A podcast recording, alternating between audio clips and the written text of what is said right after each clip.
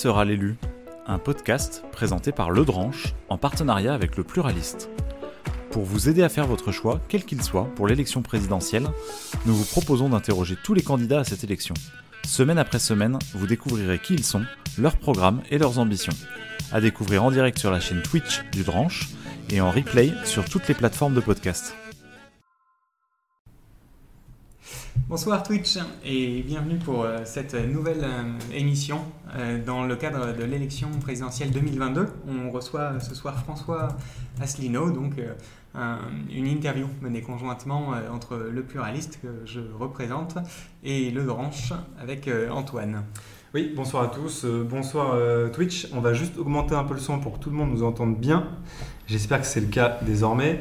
Euh, bah, comme d'habitude, j'ai l'habitude de vous le dire, euh, on est très content de recevoir François Asselineau. L'idée, encore une fois, pour nous, c'est de présenter euh, son parcours, mais surtout ses propositions, son programme. L'ambition, c'est de vous, de vous donner de la matière pour que vous puissiez vous forger votre opinion et aborder avec tous les éléments possibles cette échéance cruciale qu'est l'élection présidentielle de 2022. Donc euh, François Asselineau, euh, vous, avez été connu, alors c'est la deuxième fois que vous vous présentez à, l'élection euh, présidentielle, on vous a découvert en 2017. Pour ceux qui ne vous connaîtraient pas encore, on vous laisse vous présenter succinctement Oui, je vais essayer de me présenter. Une chose que je voudrais dire déjà, merci d'abord de m'inviter, c'est qu'il faut bien que les gens qui nous écoutent comprennent qu'ils ont le choix. Et que ce choix, ce qu'on leur montre à la télévision ou à la radio, c'est simplement une toute petite partie du choix. Donc en fait, il va y avoir, comme en 2017, il y avait eu 11 candidats, mais les médias disent il y a des grands et puis des petits candidats. Non, non, non, il n'y a pas de grands et de petits candidats. Les Français doivent comprendre qu'ils ont le choix et qu'ils doivent se renseigner plus particulièrement sur les candidats qu'on ne leur présente pas dans les grands médias. Alors, euh, il y a des raisons au fait qu'il y a des candidats que l'on cache, hein, qu'on ne présente pas. Et c'est justement ça qui est intéressant. Pour ce qui me concerne, donc j'ai 64 ans, je, suis né, euh, je suis français, mes, quatre grands-parents venaient des quatre coins de France. Euh, mon nom vient du, Loiret, du centre de la France, mais ma grand-mère paternelle était de, euh, de Franche-Comté, de Haute-Saône, et puis mes grands-parents maternels venaient de Tarn et Garonne et, venaient de, des Côtes d'Armor. Euh, je suis né dans une famille euh, où il y avait des gens de tous les horizons politiques. Ça, je me permets d'insister, euh, parce qu'il y a des familles traditionnellement de droite et des familles traditionnellement de gauche. Ça n'a pas, été mon cas. Depuis que j'étais, j'étais enfant, j'ai entendu mes parents, mes grands-parents, des oncles, des tantes. Donc tout ce monde se disputait le dimanche midi autour du gigot flageolet qu'on faisait dans les années 60-70 du XXe siècle. Euh, ils avaient des opinions tout à fait différentes. Euh, mais du coup, c'est quelque chose sur lequel j'insiste parce que j'ai créé un parti politique, euh, l'UPR, donc en, 2007, qui se veut au-dessus du clivage de droite-centre-gauche pour rassembler les Français sur ce qui les, sur ce qui les unit et non pas sur ce qui les divise. Et je l'ai fait pour une raison dont on parlera, qui est justement le problème de la souveraineté et de l'indépendance nationale. Et d'ailleurs, je me réjouis, alors je ne le savais pas, de venir au, Dranche, puisque j'ai découvert que Dranche, ça veut dire droite, centre, gauche. On ne pouvait, pouvait, pas faire mieux, euh, puisque vous êtes un peu dans la même, dans la même démarche. C'est-à-dire, au fond, qu'est-ce que c'est qu'être français? Qu'est-ce qui nous rassemble, nous les Français, par rapport au reste du monde Donc, qu'est-ce que c'est que, l'identité française? Euh, Voilà, sinon pour le reste, euh, ben, très rapidement, j'ai été élevé dans un. Mes, parents n'étaient pas d'extraction très, très, euh, voilà, très, très, très élevée. Euh, mon père avait fait, euh, était cadre supérieur, donc je suis né dans un milieu aisé, mais pas un cadre dirigeant. Et puis mes grands-parents étaient des gens modestes, et mes arrière-grands-parents encore plus. C'était des, des, paysans. Et donc j'ai été élevé dans, comment dirais-je, la, la, la euh, la valorisation de l'école républicaine. Moi, on m'a dit, depuis que je suis petit, travaille bien, si tu travailles bien, tu réussiras comme ton père, parce que mon père a été le premier de la famille à avoir son baccalauréat, ensuite à passer le concours des grandes écoles d'ingénieurs et à, réussir l'école centrale de Paris. Il avait raté Polytechnique à quelques points et il s'était toujours juré qu'un de ses enfants ferait Polytechnique, ce qui n'a d'ailleurs pas été le cas. Mais bon, donc j'ai toujours été élevé dans cette, euh, dans cette idée que l'école, si on travaillait bien, eh bien on, allait être récompensé et on allait réussir sa vie. Euh, c'était l'ascenseur social qui manque cruellement maintenant à notre époque, qui a été euh, cassé. Je pense que c'est un des gros problèmes de la, la France. Pour le reste, mon, mon, grand-père paternel, lorsqu'il était monté à Paris au début du XXe siècle, euh, pour trouver de l'emploi. Il s'était fait embaucher dans une société qui s'appelait Gaz de Paris et qui a ensuite été nationalisée avec les nationalisations avec EDF GDF. Et mon père a travaillé à EDF GDF où il a fait toute sa carrière. Donc j'ai été élevé par ailleurs dans la grande vénération du service public. Donc vous voyez un petit peu la formation, c'est à la fois école républicaine et service public. Euh, voilà. Donc, je, le, dis euh, tout de suite pour les gens qui nous écoutent, on, se laisse euh, voilà, 1h10, 1h15 d'entretien. Ah, d'accord. alors, c'est vrai alors simplement pour fixer quelques, grands, quelques grands points, et ça on va le retrouver notamment dans mon programme, c'est quelque chose à quoi je tiens, parce que je pense que la France, les Français ne sont pas des anglo-saxons. Les Français ont besoin d'un État, euh, c'est toute l'histoire de France qui est là, un État centralisateur, un État qui assure la justice sociale entre les Français. Ça, ça remonte pas à la libération avec les nationalisations, ça remonte à Saint-Louis, ça remonte au milieu du, 12 euh, du XIIIe siècle. Hein. Donc les premiers établissements de commun profit, comme on disait sous, sous Louis IX. Donc les Français, ils aiment bien ça. Et ce que je pense, c'est qu'actuellement, Parmi les mots de la société française, il y a l'idée que les Français ne se retrouvent pas dans cette société qu'on leur impose, avec une espèce de primauté permanente du fric, de l'argent, qui est la seule valeur, au détriment du service public, au détriment d'une certaine entraide entre citoyens, au détriment justement de ce goût des, citoyens français, de cette, euh, cette fluidité qu'il doit y avoir au sein de la société avec des enfants de catégories modestes, mais qui peuvent accéder aux plus hautes destinées. Hein. C'était le cas de Georges Pompidou, dont le grand-père était, était, paysan et le père était instituteur et lui était devenu président de la République. Ça, c'est, je pense qu'une très grande majorité des Français sont favorables à ça. A fortiori, les Français euh, issus de, l'immigration qui ont besoin, je pense, de ce moteur d'intégration que constitue euh, l'ascenseur euh, social. Voilà. Vous avez en gros, en gros ça, et j'ai créé un parti politique, alors pour les raisons qu'on exposera peut-être tout à l'heure. Bah, pour, euh, justement, on peut y venir euh, tout de suite en réalité. J'ai quand même envie de rebondir rapidement par rapport à ce que vous venez de dire. donc il y a, l'idée d'un modèle français dans lequel les mmh. Français aujourd'hui se retrouveraient pas, mais c'est pas tout simplement parce qu'on n'a plus tous la même possibilité d'en profiter? Ou est-ce que c'est une crise plus profonde? Je crois que c'est vraiment une crise plus profonde, c'est parce que euh, à la base de l'ascenseur républicain, il y a un principe de base qui est le principe de l'effort, du travail, de l'effort, de, de, surpasser, de se surpasser. Et il me semble qu'à partir de 1968 et de la suite, on a peu à peu cassé ce sens de l'effort, parce qu'on apprend des choses quand on fait de l'effort. Euh, alors, il y a des gens, quand, si vous êtes sur une matière que vous connaissez particulièrement bien, vous apprenez des choses sans effort. Mais il y en a nécessité d'apprendre de, l'effort. Or, ça, cette histoire a été cassée dès, le, début euh, dans l'enseignement. Euh, on est dans un enseignement maintenant où l'enseignement à la française tend à disparaître. Enfin, toutes les, tous, les, tous les indicateurs sont au, sont au rouge. Hein. On, a, on était un des, meilleurs pays du monde pour les mathématiciens, on avait un taux d'alphabétisation extraordinaire, on avait un nombre de chercheurs, d'ingénieurs tout à fait considérable. Et tout ceci, je ne dis pas que ça n'existe plus, mais tente à s'affadir. Et je pense qu'à partir du moment où on casse cet ascenseur républicain, à partir du moment où il n'y a plus d'exigence qui est formulée dans les, dans les, dans les, dans les écoles, euh, qu'est-ce qui se passe? Eh bien, il se passe que les enfants de catégorie modeste sont un peu laissés à l'abandon, l'école se transforme un peu en garderie. Euh, et puis, qui en profite en définitive Ce sont les enfants des catégories les plus favorisées. Parce qu'eux, ils ont ce que Pierre Bourdieu, qui est un sociologue connu de la fin du XXe siècle, appelait le capital social, le capital familial. Et donc, on voit une société qui progressivement se fige. Euh, en 1950, il y avait 32% des élèves à l'école polytechnique qui étaient fils d'ouvriers. Aujourd'hui, c'est 2%. Hein, dans toutes les professions, que ce soit dans le showbiz, dans la politique, dans les journalistes, etc., dans l'entreprise, vous avez des fils de. Ils ont le même nom, hein, ce sont les enfants, les petits-enfants, etc. Donc on a des dynasties, on revient vers un système d'une société qui est figée, un peu comme une société de l'Ancien Régime. Et ça, je pense que c'est très très grave. D'accord. Donc vous, on a compris que vous, avez pu, vous aviez pu euh, profiter justement de l'ascenseur euh, social. Donc euh, vous êtes diplômé de HEC, de l'ENA, engagé en, politique. Vous, vous, avez été membre de l'UMP et du Rassemblement pour la France. Qu'est-ce qui, qu'est-ce qui vous a convaincu à un moment de créer votre propre parti Alors, d'abord, je, n'ai pas fait. j'ai fait, j'ai fait l'ENA pour de, bonnes raisons. C'est-à-dire que j'avais une ambition qui émanait du fait qu'à l'issue de HEC, j'avais fait mon service national. À l'époque, les garçons devaient faire leur service militaire ou service national, mais il y avait beaucoup d'exemptions, il y avait beaucoup de... Parce que, en fait, l'armée avait du mal à utiliser les 350 000 euh, ou 400 000 garçons qu'il y avait chaque année, donc il n'y avait pas forcément toujours des choses à leur donner.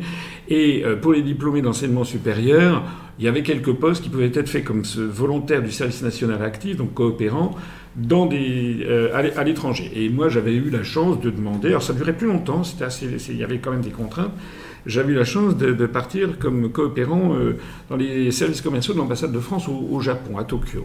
Euh, et donc là, alors ça durait plus longtemps. Au lieu d'un an, ça durait un an et demi. On n'avait pas le droit de sortir du pays, on n'avait pas le droit de téléphoner. il y avait quand même des contraintes. Mais bon, j'ai vécu donc entre la fin 80 et le début 82, j'ai vécu au Japon. Et ça m'a donné j'ai beaucoup aimé ce pays et je me suis dit, euh, j'ai envie de, de, devenir diplomate. Mon rêve, c'était de devenir un jour ambassadeur de France au, Japon. Et pour ça, il m'a fallu faire l'ENA. Donc j'ai préparé le concours de l'ENA. Et quand j'ai fait ça, je n'avais à aucun moment pensé faire de la politique. Personne ne faisait de politique dans ma famille. Il n'y avait pas de hauts fonctionnaires dans ma famille. Donc c'était vraiment... Euh, parce que j'ai eu un goût depuis que je suis petit pour les voyages, pour les civilisations étrangères. Euh, donc euh, voilà comment je suis arrivé. Alors il se trouve qu'à l'ENA, j'ai préparé le concours de l'ENA en candidat libre, j'ai pas fait Sciences Po. Ça a marché, j'ai été reçu euh, en voie d'administration économique, j'en suis sorti vice-major. Quand vous sortez numéro 2, vous pouvez prendre, j'aurais pu prendre le Quai d'Orsay, mais vous pouvez prendre tous les grands, les grands corps de l'État, et bon, vous connaissez peut-être ce fonctionnement, c'est la grande tradition de, la, société française, de la haute fonction publique.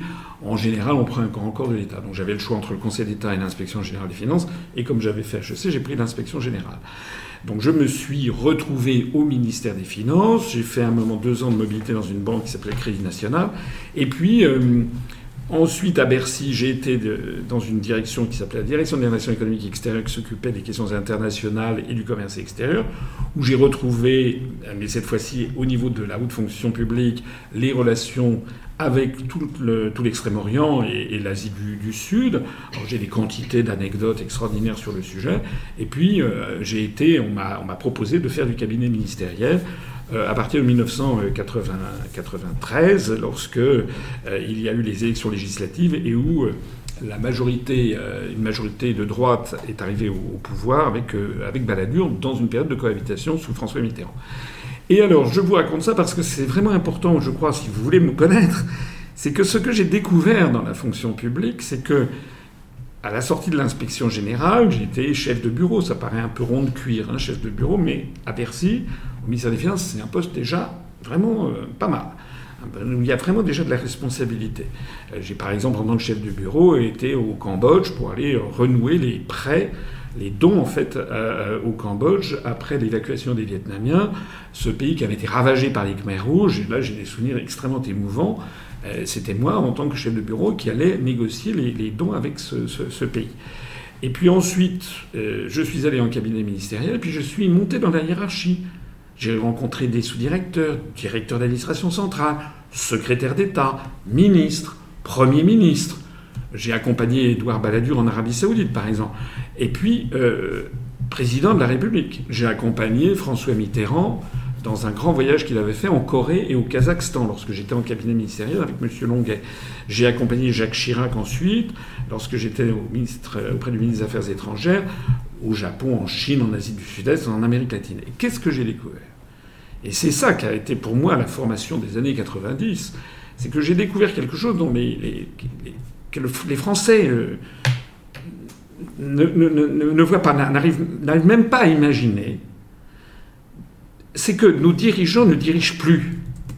C'est que, en fait, tous les grands choix du pays sont déjà préemptés préemptés par les traités européens, par notre appartenance à l'euro, par les décisions de la Banque Centrale Européenne, par notre appartenance à l'OTAN, par la géopolitique américaine, par notre alignement sur les États-Unis d'Amérique en matière de diplomatie, d'armée, par les, traités européens et notamment la Commission européenne qui nous fixe chaque année par un rapport qui est le rapport des grandes orientations des politiques économiques, qui nous fixe dans le menu détail tout ce que l'on doit faire, y compris la réforme des retraites, par exemple, y compris, par exemple, Madame euh, la, présidente de la, de la BCE, Madame Lagarde, a fait il y a quelques, il y a, un mois et demi, elle a indiqué que tous les pays membres de la zone euro, et donc en particulier la France, ne pourront pas augmenter les salaires plus que le taux d'inflation.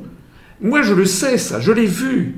Et donc, lorsque je vois des, des, gens qui se présentent devant le suffrage des Français et qui leur disent Moi, je vais faire ci, je vais faire ça, je vais augmenter Madame Hidalgo qui dit Je vais multiplier par deux le salaire des, enseignants, Monsieur, euh, Monsieur Mélenchon qui dit Je vais augmenter de je ne sais pas combien le SMIC, Madame, Madame Pécresse qui dit la même chose, etc. Je sais, moi, que ça n'est pas possible si l'on reste dans l'euro. Voilà. Et, ce que j'ai découvert, c'est que les Français, dans leur majorité, n'ont pas compris, ne comprennent pas, c'est très difficile à faire comprendre, hein, la relation de cause à effet qu'il y a entre notre appartenance à l'Union européenne, à l'euro, à l'OTAN, et la vie au quotidien qu'ils ont. Mais on va y venir parce que dans beaucoup de vos propositions, justement, vous soulignez le lien qui a justement entre la mise en place de votre proposition et le fait de devoir sortir du traité. Absolument. Donc ça, quand on va aborder les points, on va effectivement à chaque fois essayer de faire le lien avec euh, la proposition qui est un peu centrale, qui est pivot en tout cas, de sortir des traités européens. Il y a quelque chose, si vraiment vous voulez comprendre ma, ma, personnalité, ça doit remonter à la prime enfance. En fait, j'ai horreur qu'on se moque de moi. C'est quelque chose, l'idée d'abuser de ma, de ma gentillesse, de mon honnêteté, et découvrir qu'on m'a roulé dans la farine, c'est quelque chose que je ne supporte pas. Et je ne le supporte pas non plus pour les autres. Moi, je, vous dis, j'ai des, je suis comme tout le monde, j'ai des amis, j'ai de la famille, etc. Quand j'étais en cabinet ministériel, qu'il y a des gens qui me disaient Ah, bah, t'es arrivé de Chirac, alors comment ça se passe, etc.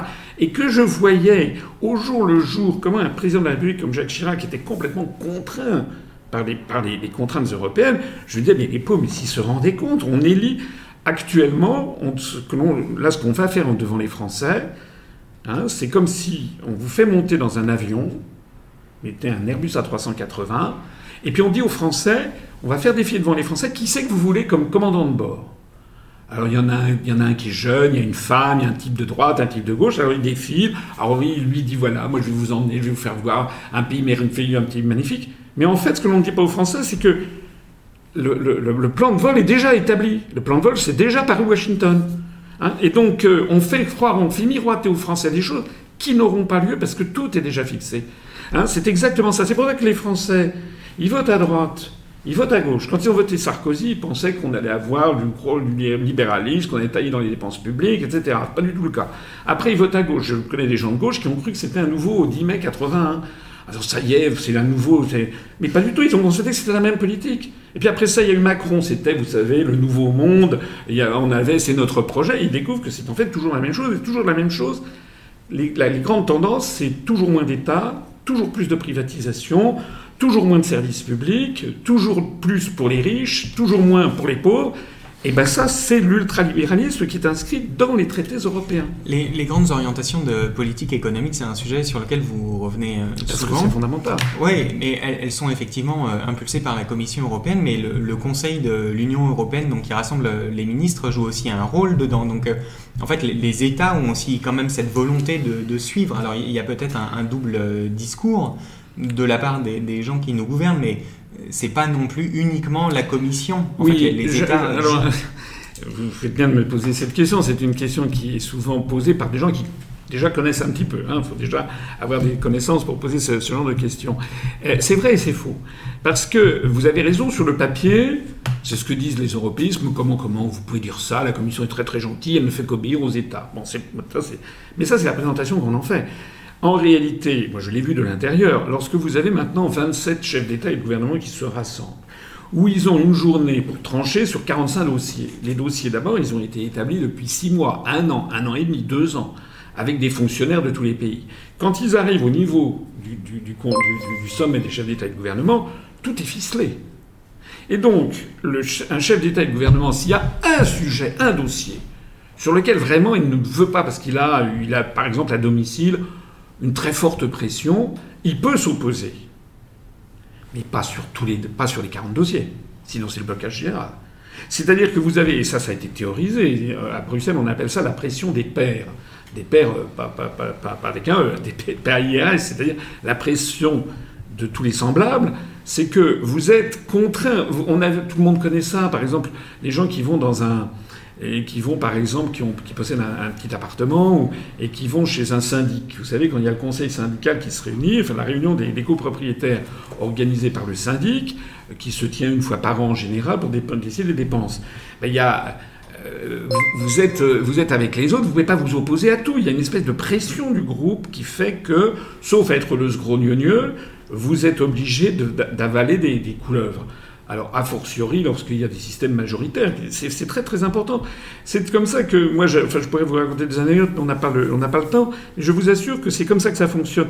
En France, par exemple, on va, en France, on a un lobby très, très important qui est le lobby de la culture.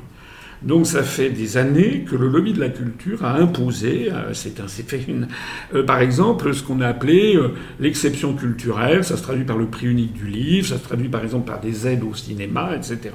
Et la France, sur ces questions-là, s'est battue bec et ongle. Donc d'ailleurs, de fait, on a encore un cinéma en France. Je ne sais pas combien de temps, mais parce qu'on a des aides, parce qu'on a obtenu que ça ne soit pas comme, comme un produit comme les autres. Il n'y a plus de cinéma quasiment en Italie ou en Allemagne. Quand j'étais jeune, quand j'étais étudiant, il y avait un cinéma italien, un cinéma allemand extraordinaire. Maintenant, ça a quasiment disparu. En France, on a encore ça. Parce que sur ce truc-là, on s'est battu. Mais sur le reste, non. Et donc, euh, on, on, accepte, au nom des traités européens, on accepte une politique ultralibérale à laquelle vous ne pouvez pas durablement vous opposer. C'est pour ça que je vois des, gens, par exemple Mélenchon. Mélenchon, c'est quelqu'un, et j'en veux beaucoup à des gens comme Mélenchon, comme à Madame Le Pen, comme à Mélenchon, comme à Montebourg, euh, comme... Euh, je, je, leur en veux beaucoup. Pourquoi? Parce que le fait que Macron euh, soit un européiste, tout le monde a compris. On ne s'attend pas à autre chose.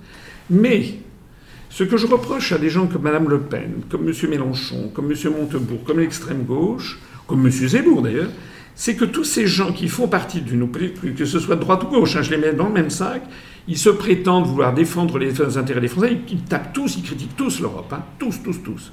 Ils disent tous que c'est pas bien, mais tous ils disent on ne peut pas en sortir. Et donc le résultat, c'est qu'ils ont gravé dans la tête des Français qu'en effet, on ne pourrait pas en sortir. Euh, la meilleure preuve de ce que je dis, c'est que, je termine simplement, si vous me le permettez, la Constitution européenne en 2005, je lui rends cet hommage, si je peux dire. Je lui rends un petit hommage à Laurent Fabius. Parce que, en 2005, vous aviez Madame le, Front National. Moi, j'étais auprès de Charles Pasqua qui avait appelé à voter non à la Constitution européenne. Il y avait le Parti communiste qui avait appelé à voter non. Mais ce n'était pas suffisant. Et puis Laurent Fabius, du Parti socialiste, à la surprise générale, a appelé à voter non. Et donc, du coup, ça a fait, il s'est fait d'ailleurs agonir d'injures par, par un certain nombre de, de socialistes. Mais du coup, ça a permis à des gens de gauche d'avoir une espèce de, feu vert moral pour voter non. Et c'est comme ça qu'il y a eu 55% de non. 55% de Français ont voté non aux traités européens que nous subissons, puisqu'après Sarkozy nous les a fourgués. Mais par exemple, à l'élection présidentielle euh, de 2017, si moi j'ai été tout seul à proposer de sortir de l'Union européenne, et alors en plus de ça, les gens me découvraient, ils ne savaient pas qui j'étais.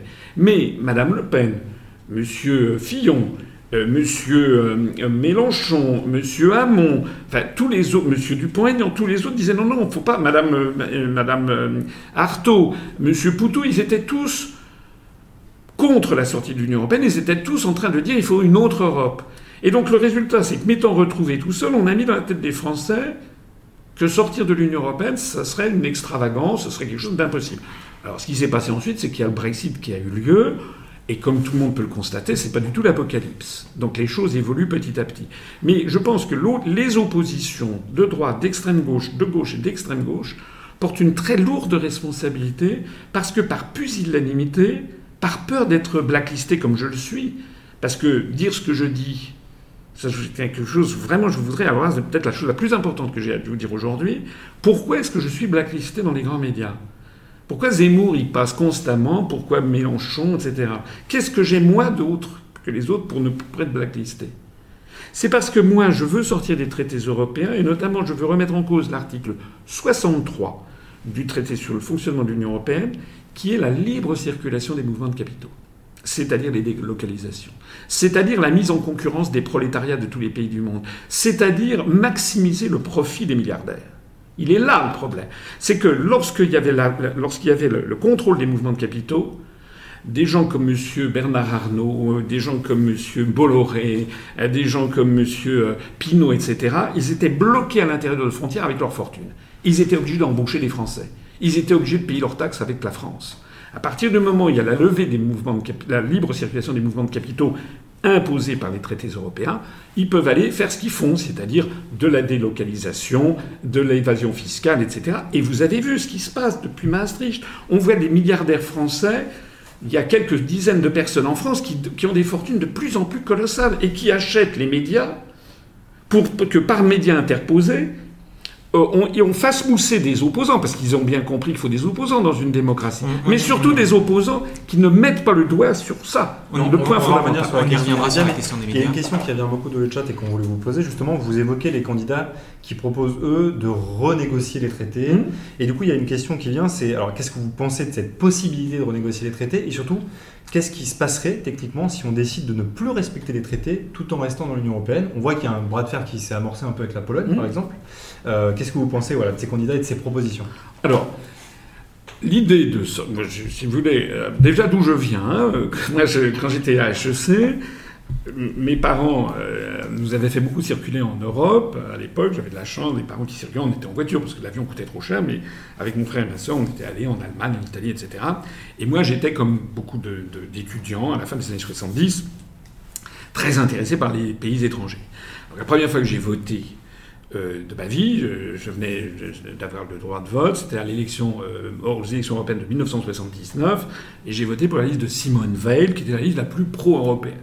Donc voilà d'où je viens. Hein. Donc je ne suis pas, je ne suis pas né. J'avais au contraire des parents. Je suis pas né, tout pas tombé dans le berceau du souverainisme. On n'appelait pas ça comme ça à l'époque. Mais qu'est-ce que j'ai découvert? Ben, J'ai découvert que depuis des décennies, on explique aux Français qu'on va changer l'Europe. Et donc je me suis dit, mais finalement, effectivement, pourquoi on ne change pas l'Europe? Ben, Il faut regarder. Et, ça, c'est un autre problème que les Français ont du mal à se mettre dans la tête. C'est que à l'époque, nous étions 6, puis après on a été 9, puis 10, etc. Aujourd'hui, on est 27. Et donc, il faut savoir que les traités se changent à l'unanimité pour respecter la souveraineté nationale de tout le monde. Ça veut dire que Lorsque M. Mélenchon, par exemple, parle d'une Europe où on va faire une Europe qui défend les services publics, mais ça, c'est la vision française. Il a raison, mais moi, je, l'ai dit en préambule, c'est vrai que les Français, ils ont besoin de services publics, ils ont besoin d'un État qui assure une certaine justice sociale entre les Français. Mais c'est pas du tout la vision des Scandinaves. C'est pas du tout la vision des pays de l'Est qui, eux, justement, ne veulent plus entendre parler de. ils sont très, très favorables au privé. Donc, euh, on est dans une situation de blocage. Là, je parle des services publics, mais ça pourrait être aussi sur l'attitude vis-à-vis de la Russie, par exemple. Tous les pays de l'Est ont très peur de la Russie. Il se trouve que la France, et ça remonte pas ça, remonte au mariage de Henri Ier avec Anne de Kiev, euh, donc euh, au, Moyen Âge.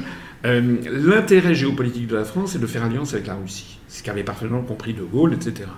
Et, et, donc, pour justement faire un contrepoids à la mythologie repas en termes géopolitiques. Nous, notre intérêt n'est pas de nous fâcher avec la Russie. En revanche, eh bien, les pays de l'Est, eux, ont peur de la Russie. Ben, sur ce point-là, on, est, dans une situation de, blocage. Euh, donc, le problème, c'est que une autre Europe, sur quel sujet va-t-on pouvoir avoir une, unanimité? Il faut bien comprendre que les traités. Il y a des gens qui disent Je ne voulais pas de cette Europe-là. Mais d'où elle est sortie? Elle n'est pas tombée du ciel. Cette Europe, comme on dit, ça a été une, une sédimentation hein, de traités ça commence par le traité de Rome, et puis après les autres, le traité de Maastricht, le traité d'Amsterdam, le traité de Nice, le traité de Lisbonne, qui ont des sédimentations et qui ont été, avec des parties de bras de fer terribles, vous savez, des marathons, des, des, nuits de négociations où ça se terminait à 3 heures du matin, des engueulades entre les délégations, ils sont arrivés à quelque chose qui est un équilibre extrêmement fragile, qui est fondé en fait sur énormément de non-dits, d'ambiguïté, mais quelque chose qui est, sur lequel tout le monde a réussi à signer. Mais c'est très très fragile comme, comme, système. Et donc l'idée que l'on va d'un seul coup tout changer, c'est pas possible, tout simplement. C'est pour ça d'ailleurs qu'il n'est plus question d'ailleurs de faire de référendum. Alors il y a une autre question, il y a des gens qui disent, Oui, mais moi je m'en fiche. Asselineau, c'est du juridisme. Nous, c'est la France. Donc nous, on n'a qu'à faire ça. On va, on va, on va, on va imposer. Alors là, je dis deux choses. Euh, la première, c'est que euh, c'est quand vous participez à une, je sais pas, un, jeu de société, au bridge ou alors à Uno ou alors au Monopoly, il y a des règles. Imaginez que vous êtes dans un jeu de Monopoly puis vous commencez à perdre. C'est ce que la France, bah, ça fait maintenant un certain nombre d'années que la France commence à comprendre qu'elle est en train de perdre. Imaginez que vous disiez, non, non, alors attention, moi je change les règles, moi je n'applique pas les mêmes règles. Bah, c'est pas possible, les gens, c'est le pugilat général. Ce que vous avez le droit de dire, c'est de dire, moi je, n'ai plus envie de jouer. Il y en a qui se prévalent quand même du poids de la France. Euh, oui, mais le poids de la France, vous voyez bien ce que ça veut dire le poids de la France Ça veut dire quoi? Ça veut dire que la France imposerait sa volonté à des peuples qui n'en veulent pas. C'est ça le nationalisme, c'est là qu'il y a un risque de gain. Moi je, dis, moi je suis extrêmement logique et cohérent. Je ne veux pas qu'un attelage composé de l'Allemagne, des Pays-Bas, de la Pologne, des Pays-Baltes et de la République tchèque impose par exemple à la France, je ne sais pas moi, la, libre circulation des, travailleurs, vous savez, avec les directives des travailleurs détachés, c'est un désastre nous impose également euh, la libre circulation des, migrants avec l'espace Schengen, tout ça. Moi, je dis que les Français doivent pouvoir décider chez eux. Mais je n'ai pas envie, moi, de dire aux, Lettons, ou aux Autrichiens ou aux Slovaques, vous devez avoir l'équivalent d'EDF. Mais ils font ce qu'ils veulent, vous comprenez? Donc euh, euh, l'idée, ce qui ne va pas d'emblée, c'est l'idée qu'on doive tous avoir la même politique. C'est pour ça que je pense que des propos comme ceux de M. Mélenchon sont par ailleurs sont, très dangereux. L'idée qu'on ferait du forcing pour imposer notre volonté. Euh, en réalité, ce qui se passerait, c'est quoi? Vous m'avez posé la question. Si la France ne respectait pas les traités, il se passerait ce qui, vous avez vu ce qui se passait avec la Pologne, la Commission européenne lorsque le, tribunal constitutionnel à Varsovie a dit qu'il allait faire prévaloir la constitution polonaise sur, le, traité européen, la, Commission européenne a sorti la menace 1 million d'euros par jour de pénalité en attendant qu'il se plie aux directives européennes. Parce qu'il faut bien comprendre quelque chose. L'idée que bah, ça, a fait Flores pendant quelques semaines, et puis maintenant, vous avez remarqué, plus personne n'en parle. Parce que tout de suite, il y a Mme Le Pen, M. Zemmour, M. Barnier, tout le monde s'était emparé du truc, M. Montebourg. Ça y est, ils avaient trouvé la pierre philosophale, on en a fait prévaloir la Constitution française. Mais c'est l'exemple que je vous donnais tout à l'heure. C'est les joueurs de Monopoly avec d'un seul coup un joueur qui dit ah, non, moi je fais prévaloir mes propres, euh, ma propre règle. Si je tombe sur la case prison, je ne paye pas, je continue. Bon. Qu'est-ce qui va se passer? C'est que les autres vont dire bah, très bien, mais je fais pareil. Moi je prends. Et donc ça veut dire que l'ensemble explose. Il faut être raisonnable. Quand on veut être candidat, quand on est candidat à l'élection présidentielle, c'est qu'on estime qu'on a les capacités d'un chef d'État. Un chef d'État, c'est quelqu'un qui doit avoir, à mon avis, comme priorité numéro un d'assurer la stabilité des, sociétés, des, peuples, des nations. C'est quelqu'un qui doit fuir tout extrémisme. Or, la, construction européenne est devenue un extrémisme. Ça, c'est important à comprendre. Elle, pousse à des elle nous pousse à, des choses qui sont extrémistes, à, à, forcer la France à ne plus être la France. C'est un extrémisme. Et je ne veux ni cet extrémisme-là, ni l'extrémisme qui consisterait à dire moi je vais imposer ma volonté aux autres. Voilà. Regardez ce qu'ont fait les Britanniques. C'est un grand peuple. Hein.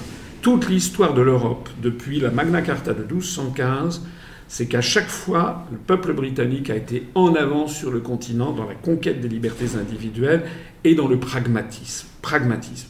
Les, les Britanniques, c'est pas un peuple d'extrême droite. Et s'ils ont décidé de sortir de l'Union européenne, c'est qu'ils ont bien compris que c'était un attelage qui allait au désastre. À certains égards, ça, ça ressemble un peu, on aura peut-être l'occasion d'en parler, à la construction du socialisme. il y a beaucoup de questions dans, le chat, alors je ne peux pas toutes les prendre, mais je vais en prendre deux dernières sur la question de la sortie de l'Europe, et après on basculera sur un autre sujet. Euh, en fait, euh, les questions portent sur la, capacité de l'Europe qu'on perdrait si on sortait de l'Europe. il y a une question qui était posée sur est-ce qu'on n'est pas plus fort euh, réunis au sein de l'Union européenne pour la question du climat, pour lutter sur la question du climat, et l'autre qui est plus géopolitique, qui est dans ce temps de confrontation intense entre les États-Unis et la Chine, cette bipolarisation un peu et cette confrontation, est-ce qu'il n'est pas plus rassurant finalement d'être au sein de l'Union européenne que de, que de s'isoler? Alors, euh, alors oui, alors non, mais ce sont des bonnes questions. Je félicite les, vos, vos, auditeurs. Honnêtement, vos auditeurs, je vais vous passer un petit peu, vous faire un petit compliment. Ce qu'on dit là, ça devrait être sur TF1 20h. Il n'y a jamais ce genre de débat sur les grandes chaînes de télévision françaises. Est-ce que vous vous rendez compte de la situation de la France? Parce que là, on est au fond des sujets. C'est ça qui passionnerait les Français. Là, les gens y retourneraient voter, parce qu'ils sauraient qu'il y a un véritable enjeu. Alors que là, on en est à débattre sur est-ce qu'il faut Yel euh, dans le dans, dans, dans tel On a eu la question dans le, dans le chat. Non, mais c'est vrai, c'est vraiment triste. Hein. On a des choses, ou alors le, le, le, port du hijab ou du burkini. Bon, il y a des questions sociétales, mais le fond du sujet, c'est qu'est-ce que va devenir notre pays, et ça, c'est évacué. Alors, pour répondre aux deux questions, euh, sur la question du climat, moi, ce que je dis, c'est qu'il faut quand même regarder les choses en face.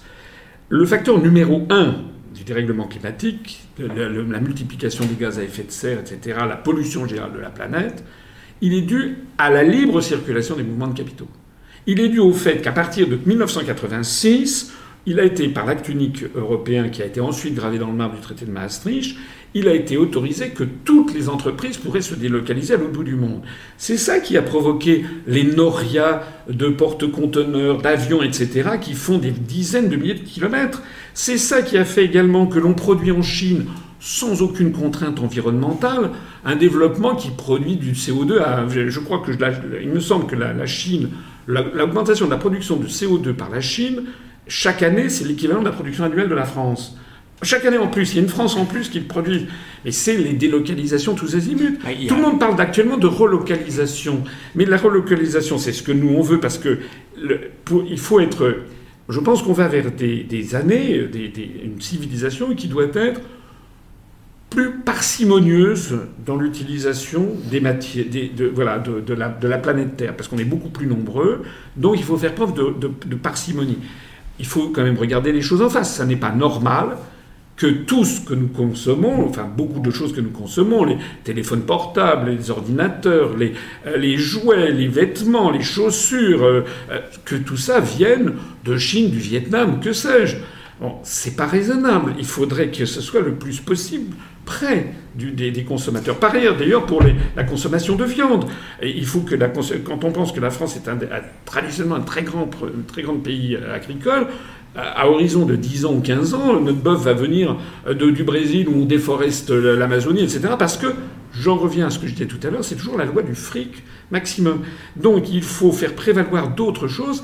Et la meilleure façon de lutter contre les dérèglements climatiques, c'est déjà de sortir de l'Union européenne, de rétablir les contrôles de mouvements de capitaux et donc de relocaliser au plus près des consommateurs les productions agricoles, les productions industrielles. C'est en tout cas notre réponse. Pe Peut-être qu'il y a eu un, phénomène d'accélération avec la libéralisation financière dans, les années 80, mais en fait bien avant ça, les, débuts du réchauffement euh, climatique, les prémices, c'est euh, l'entrée dans une civilisation industrielle avec un, un oui. charbon, euh, oui. le, la machine à vapeur. Oui, mais ça s'est considérablement développé.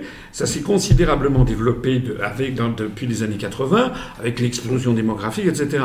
Moi, je n'ai pas, je suis comme tout le monde, hein, je n'ai pas la, la, science infuse, je ne sais pas. Moi, ce que je pense, en tout cas, en tout cas dans notre programme, nous, on pense qu'il faut mettre le paquet sur les énergies de l'avenir. Les énergies de l'avenir, c'est quand même le nucléaire, je suis désolé de le dire, parce que c'est, c'est très gentil de parler du, de, de l'éolien qui a, qui a des... Enfin, bon, on va pas en parler, c'est un sujet très technique, mais fondamentalement, ce qui produit massivement de l'énergie, c'est actuellement le nucléaire et sans. Euh, c'est vrai que pour l'instant, il n'y a, a, eu pratiquement aucun mort du nucléaire. Il hein, faut dire les choses dans l'histoire du nucléaire. Il y a peut-être eu à Amsterdam Island ou je ne sais pas quoi, non, ou à, Tchernobyl, il y a eu quelques, quelques morts. Euh, c'est dangereux. Hein. Je, ne dis pas que, c'est sans danger. Mais quand vous regardez toutes les sources d'énergie, hein, euh, quand il y a un barrage à Malplacet qui se, qui se fracasse, un barrage de l'EDF, on à 450 morts. Donc il y a. Toutes les sources d'énergie sont, sont dangereuses. Mais il se trouve que la plus propre, c'est quand même l'énergie nucléaire. De ce point de vue-là, je suis très critique de Macron dans tous les deux, mais moi personnellement, je trouve qu'il a raison de relancer ah, le nucléaire. Ce qui est dommage, c'est qu'il ait fermé Fessenheim. Bon, mais il faut aller au-delà. Il faut trouver peut-être aller plus avant dans, la question de la fusion euh, nucléaire. Euh, donc vous avez raison, c'est dû euh, au développement du monde industriel, mais bon, la société de consommation. Oui, en fait. oui, oui, mais euh, si vous voulez, je, pour ça, je parlais de parcimonie. Je disais qu'il fallait, je pense, avoir un idéal un petit peu plus de parcimonie. J'ai commencé notre entretien en parlant de la loi du fric. Je pense qu'il y a d'autres idéaux dans la vie. Euh, si par exemple on faisait comprendre aux jeunes générations que on ne se, on n'est pas heureux parce qu'on a acheté 5 iPhones parce qu'on a changé 50 fois de, de, de, paire de chaussures, etc. Que le, le bonheur vient aussi d'autre chose. Il y a aussi d'une certaine harmonie avec, les, avec ses proches avoir euh, d'autres intérêts que gagner toujours plus d'argent, euh, à savoir s'intéresser, savoir goûter la, beauté des choses. Enfin, moi, c'est mon côté un peu japonais. Hein. J'ai vécu au Japon, je vous l'ai dit. Bon, vous pouvez euh, avoir de, l'harmonie face à un paysage, face à un jardin japonais. Vous avez une certaine plénitude. Enfin, je ne vais pas donner dans la, dans côté zénitude, mais, c'est vrai. Il y, a, une espèce de frénésie du monde occidental qui n'est pas, qui n'est pas, qui pas Il y a peut-être un changement de civilisation. Mais ce sur quoi j'insiste, c'est que le, le, les traités européens, l'idée même d'une construction européenne, est une, c'est de l'ancien monde, c'est une vieille lune en fait. En fait, c'est le monde blanc prenant possession de l'ensemble de la planète. Le fameux, la fameuse États-Unis d'Europe dont parle Victor Hugo dans son discours au Congrès de la paix de 1849, il explique qu'il faut faire les États-Unis d'Europe pour coloniser la planète et, et, et, imposer la religion chrétienne. Il faut lire tout le discours, hein. c'est quelque chose de très, très étonnant. Alors, vous m'avez posé une autre question, c'était aussi... Entre la, la, la alors, Chine et les la... trouve une place. Alors, euh, si vous voulez, il y a quelque chose que je, vraiment qui est important, je pense, à comprendre, c'est que ça a été fait par un. Il y avait un, un, un gestionnaire, enfin, je me rappelle comment il s'appelait, vous savez, qui avait écrit dans les années 70 un américain, un économiste américain, Small is Beautiful, euh, qui montrait que l'idée d'un gigantisme. Alors, dans un premier temps, si vous produisez, par exemple, je ne sais pas moi, des, cocottes minutes, si vous en produisez un million au lieu de 100 000, vous allez, chacune des cocottes minutes va être moins chère, donc vous avez des économies d'échelle, c'est vrai. Mais il y a un moment à partir duquel, dans les organisations, privées, publiques, etc., lorsque ça devient trop important, vous avez des phénomènes bureaucratiques qui se produisent, et vous avez en fait une espèce d'immobilisme et d'inefficacité qui s'introduit. C'est d'ailleurs comme ça que tous les empires finissent par dégringoler. Euh, regardez actuellement, on nous dit qu'il faudrait être grand pour être dans le monde contemporain. Mais un jour, je me suis amusé à regarder, vous prenez les dix pays les plus petits du monde en superficie, et vous les comparez aux dix pays les plus grands en superficie, en population, et vous apercevrez que le niveau de vie des dix plus petits est très supérieur au niveau des dix plus grands. Parce que dans les dix plus grands, vous avez la Chine, vous avez le Nigeria, vous avez l'Indonésie, vous avez le Brésil, alors que dans les dix plus petits, vous avez Monaco, Hong Kong, Singapour, Liechtenstein, Andorre, euh, voilà. Euh, donc déjà, il faut sortir de cette idée. Deuxièmement, ce qui est important, c'est euh, ça, ça fait penser à ce qu'avait dit Staline pendant la Seconde Guerre mondiale, le, le Vatican combien de divisions?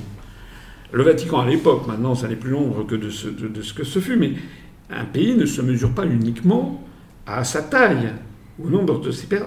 La France, je, je, connais bien les questions internationales, j'ai accompagné deux présidents de la République. Je vois, j'ai été au Quai d'Orsay. La France, aujourd'hui, si elle n'était pas dans l'Union européenne, elle ferait ce que font d'ailleurs les Britanniques. Vous avez vu ce qui s'est passé. Les Britanniques, avec le Brexit, L'idée qu'on se referme sur soi-même, c'est une idée folle. Non. Les Britanniques ont renoué avec l'Australie et les États-Unis. Ils nous ont mis une pâtée sur l'affaire des sous-marins. C'est un triomphe diplomatique du Royaume-Uni. Le Royaume-Uni, avec les États-Unis et l'Australie, nous ont damé le pion sur l'affaire des, des, sous-marins australiens. Nous, avec les, partenaires de l'Union européenne, on est en permanence ligoté avec des intérêts opposés. Aujourd'hui même, on apprend sur la fameuse querelle entre la France et l'Angleterre sur les pêcheurs, on apprend que l'Union européenne nous a en fait à lâcher, à Macron. Parce que l'Allemagne, les pays, pays, vous comprenez que des pays comme l'Autriche, se foutaient perdument du problème des pêcheurs français face à Jersey. Eux, ce qu'ils veulent, c'est conserver de bonnes relations avec la City londonienne. Donc les Allemands, les, Autrichiens, les Néerlandais, les, Slovaques, etc., ils ont dit c'est hors de question d'aller se battre pour les Français sur cette histoire de corne-cul. C'est comme ça que ça s'est passé. Donc on apprend ce soir que la France va être obligée de payer 40 à 60 millions d'euros pour dédommager des pêcheurs français euh, qui n'auront pas les licences nécessaires. Ça veut donc dire que, euh, en l'espèce, notre appartenance à l'Union européenne n'a servi à rien. Sur la Chine, j'ai accompagné Chirac en Chine. Je peux vous assurer que si la France n'était pas dans l'Union européenne, nous aurions un rôle pivot, exactement comme du temps de Gaulle. Parce que la France, certes, ce n'est pas un super grand, mais c'est pas de la gnognotte. On est un des cinq membres permanents au Conseil de sécurité, et on risque de le perdre si on reste dans l'Union européenne. On a quand même la allez, quatrième force nucléaire mondiale. On a quand même, on avait un rayonnement planétaire et on a quand même un certain nombre de pays de la francophonie qui pourraient se reconnaître de nouveau en nous.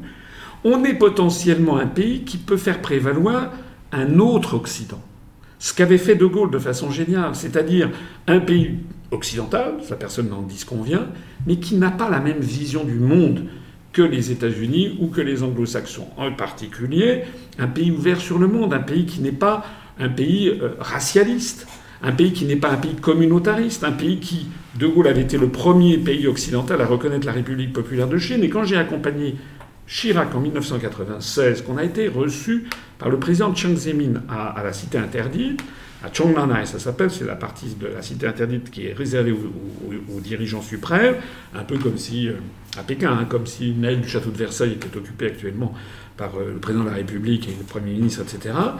Chirac est reçu par, euh, par Chiang Zemin, qui était son homologue, et la première chose que dit le président chinois, qui voyait Chirac, c'est qu'il dit Vous êtes l'héritier politique, je suis très heureux de vous recevoir, vous êtes l'héritier politique du général de Gaulle qui, en 1964, a eu, a eu la, la, la préscience et la prémonition de reconnaître la République populaire de Chine. Et ça, euh, Chirac succédait à Mitterrand. La fin de Mitterrand, il avait, avec euh, notamment Roland Dumas, il y avait eu un épisode, je ne sais pas si vous avez noté ça, vous étiez peut-être un peu trop jeune, il y avait eu la vente de, frégates à Taïwan, qui avait vraiment, euh, vraiment très très fortement dégradé les relations franco, franco-chinoises. Bien, je peux vous assurer que là, il y avait une main tendue. Et bien sûr que les Chinois, ils savent que la France n'est pas aussi grand que la Chine, mais on n'est pas rien non plus. Parce que si la France, c'est rien, il y a 193 États aux Nations Unies. Si la France, qui est la sixième, septième économie mondiale, la quatrième force nucléaire, deuxième zone économique exclusive, un des pays dont la langue est parlée dans le monde entier, un des deux, des deux langues de travail des Nations Unies, si nous, on n'est pas grand-chose, alors qu'est-ce que, ce feraient les, les autres pays du monde? Il faut être à sa place, mais on peut avoir une très grande influence en étant à sa place. Et surtout, en étant soi-même. Hein. C'est, ce qu'on apprend quand on va chez un psychanalyste, c'est le faux self. Il faut que les Français, là, on leur impose un faux self depuis, euh, on leur dit ils sont européens. Non, ils ne sont pas européens, c'est pas vrai. Les Français, ils sont français. Ça ne veut pas dire qu'ils sont contre les autres, mais ils sont français. Ils ont leur façon d'être à eux. Ces Français, ils ne sont pas allemands. vous répondez à une des questions qui était apparue dans le chat, c'est qu'est-ce que vous pensez de ce droit de veto justement de la France euh, dans le Conseil permanent de sécurité de l'ONU? Mais vous y avez répondu. Euh, bah alors d'abord, ce qu'il faut dire, c'est que c'est euh, un droit de veto que la France utilise très peu. Euh, parce qu'en règle générale, euh, il y a effectivement, c'est issu de 1945, il y a les cinq membres permanents du Conseil de sécurité qui ont un droit de veto, et qui sont permanents, ils sont toujours là, et ils ont le droit de veto. L'expérience montre que ce droit de veto est utilisé avec parcimonie parce qu'en général, on évite d'arriver jusqu'au veto. Mais la France a pu le, faire. Moi, je trouve que c'est bien. Ce qui, ne, ce qui ne va pas dans le Conseil de sécurité, c'est que depuis 1945, le monde a beaucoup changé. Et donc, il, y a, il est difficile de justifier qu'un immense pays comme l'Inde ne soit pas au Conseil de sécurité membre permanent. Avec un milliard, c'est presque à égalité avec la Chine, un milliard 300 millions d'habitants. Euh, il est difficile de justifier que le Brésil ne le soit pas. Il est difficile de justifier qu'il n'y ait pas un pays représentant l'Afrique noire, dont certains pensent au Nigeria. Il est difficile de justifier que le monde arabo-musulman, que le monde musulman, de façon générale, ne, soit pas représenté. Le problème qu'il y a, ça on tourne en rond depuis, depuis plusieurs décennies, c'est que si l'Inde entre au Conseil de sécurité, s'il y avait une réforme de l'ONU et que l'Inde était membre permanent, aussitôt le Pakistan voudrait l'être. C'est les ennemis jurés. Si pour le monde musulman on fait entrer l'Indonésie comme membre permanent, l'Égypte voudra l'être. Si on met le Nigeria, c'est quand même l'Afrique noire anglophone, un grand pays d'Afrique francophone voudra l'être.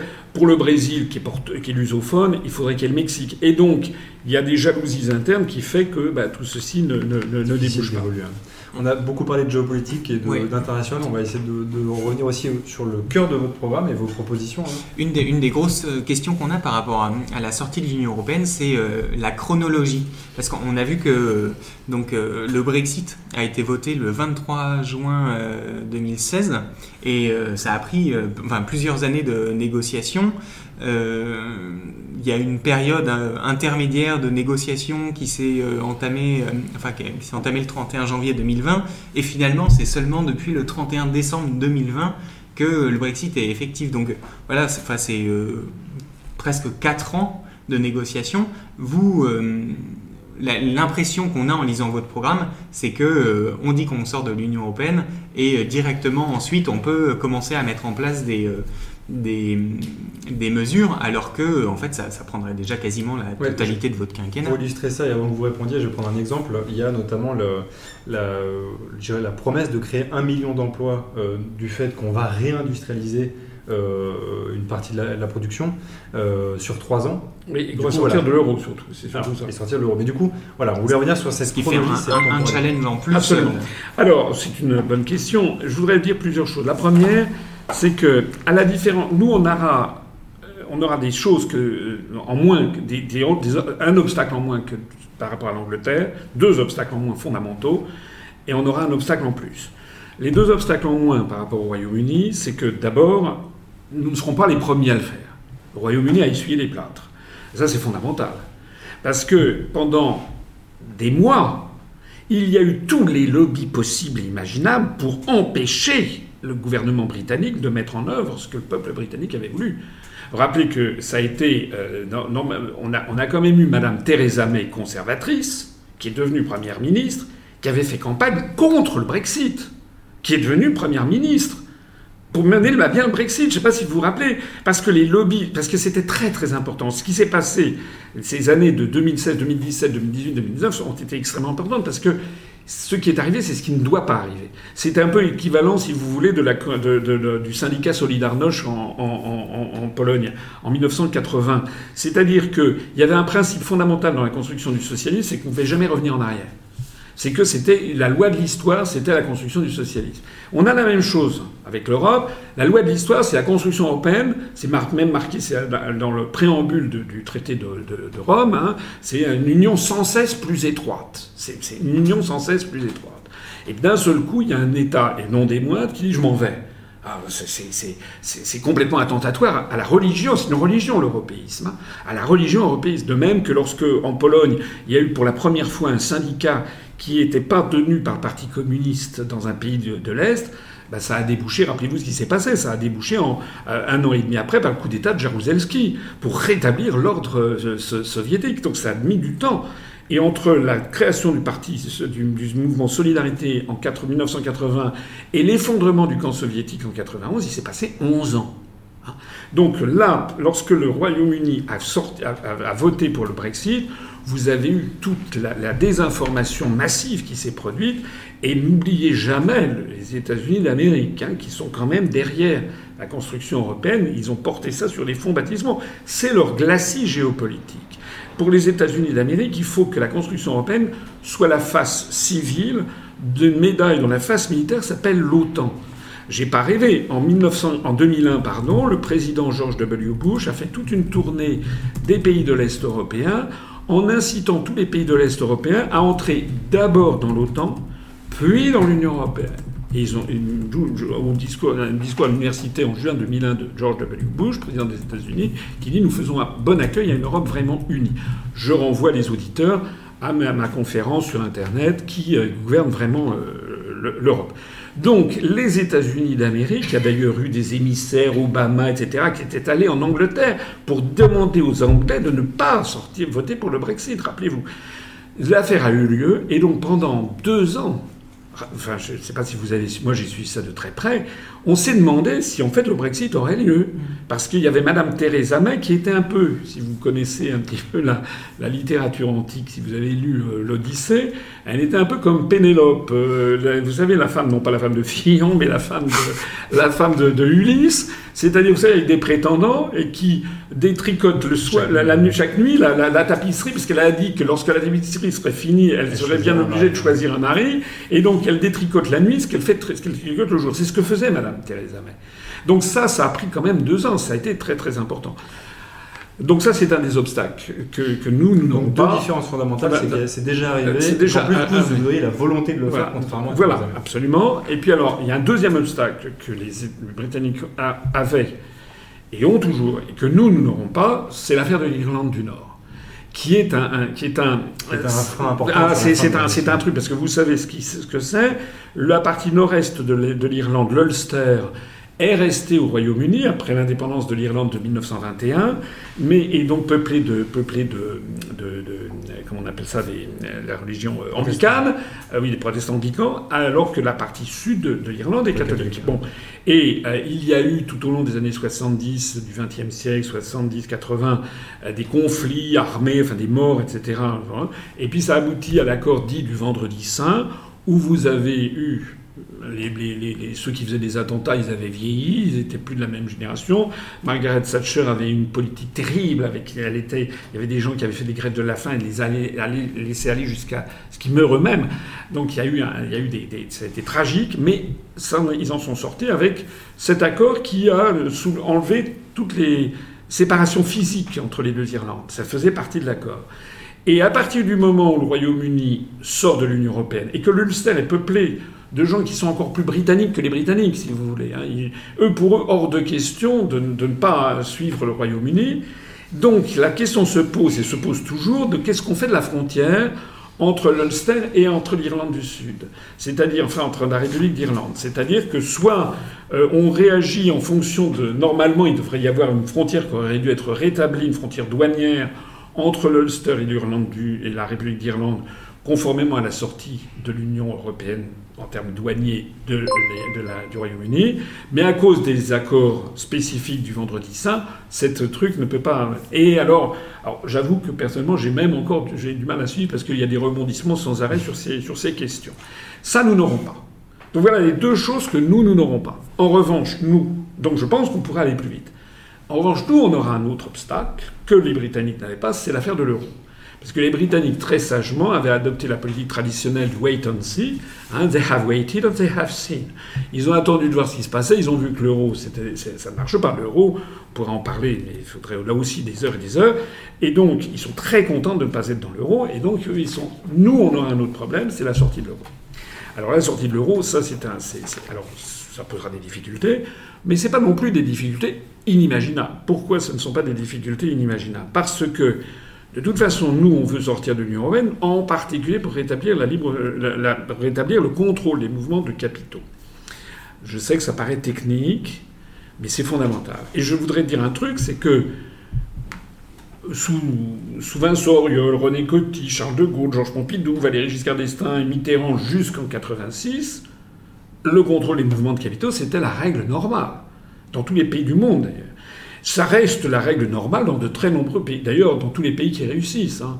En Chine, au Vietnam, en Corée, non pas en Corée, ça fait partie de l'OCDE, mais en Inde, etc., vous avez un contrôle à l'entrée et à la sortie. Donc nous, on veut rétablir ça pour justement empêcher les délocalisations dans un sens, empêcher aussi les prises de participation adverses de sociétés françaises dans l'autre sens. Hein. D'ailleurs, qui dit contrôle ne dit pas interdiction. C'est pas se couper du reste du monde, c'est contrôler. Dans certains cas, on peut dire c'est très bien, vous allez aller vous délocaliser. Si c'est par exemple pour prendre, par exemple, lorsque Peugeot PSA construit une usine à Wuhan, en Chine, où je suis allé, avant la pandémie, c'était avec Chirac, euh, avec un partenaire chinois qui s'appelle Dongfeng.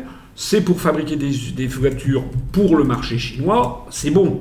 C'est pas des voitures qui vont être réimportées en France le fait que PSA devienne un, global player, comme ils disent dans l'industrie, qui soit, qui soit présent en Chine, c'est bon. Donc on ne va pas empêcher PSA d'aller investir en Chine. Mais avec quand même une contrainte, c'est que on ne va pas les faire réinvestir en France. C'est comme on avait, euh, comme euh, euh, par exemple Peugeot avait construit une usine en, Iran. là, je vous coupe tout de suite parce que l'exemple de l'industrie automobile est intéressant. Par exemple, bah, la marque Dacia, elle produit des voitures en Roumanie qui sont réimportées en France en partie, mais aussi distribuées dans l'ensemble du monde. Le, modèle de Dacia, c'est justement de, pouvoir produire à bas coût. les forcer à, produire en France, ça fait tomber l'entreprise. Bien sûr, mais il faut savoir ce que l'on veut. Est-ce que l'on veut avoir gardé en France une industrie? Tout le monde ne parle plus que de ça.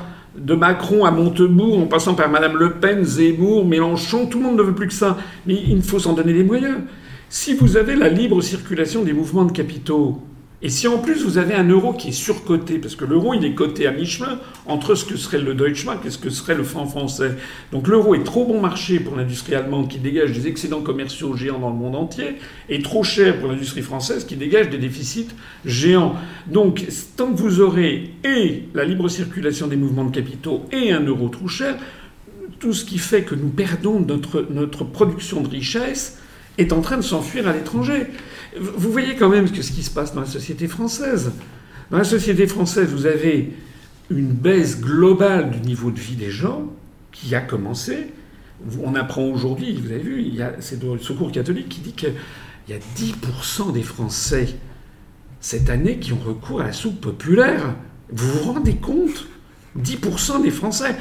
Au même moment, vous apprenez que quelques milliardaires deviennent parmi les plus riches du monde. La France va avoir maintenant une concentration de milliardaires parmi les plus... Il y a un problème. Il y a un problème. Donc c'est... Et ce problème, il, s'accentue par le fait que les, les, milliardaires en question, ils achètent, les, ils achètent des médias. Hein Lorsque M. Bolloré pousse M. Zemmour, vous avez vu que M. Zemmour, lui, que l'on présente comme un opposant, non, M. Zemmour, il jette de l'huile sur le feu sur la question de l'islam, avec des propos que personnellement je, réprouve totalement, qui sont des propos racistes, euh, antisémites, ce qui est un comble, puisqu'il est juif, etc.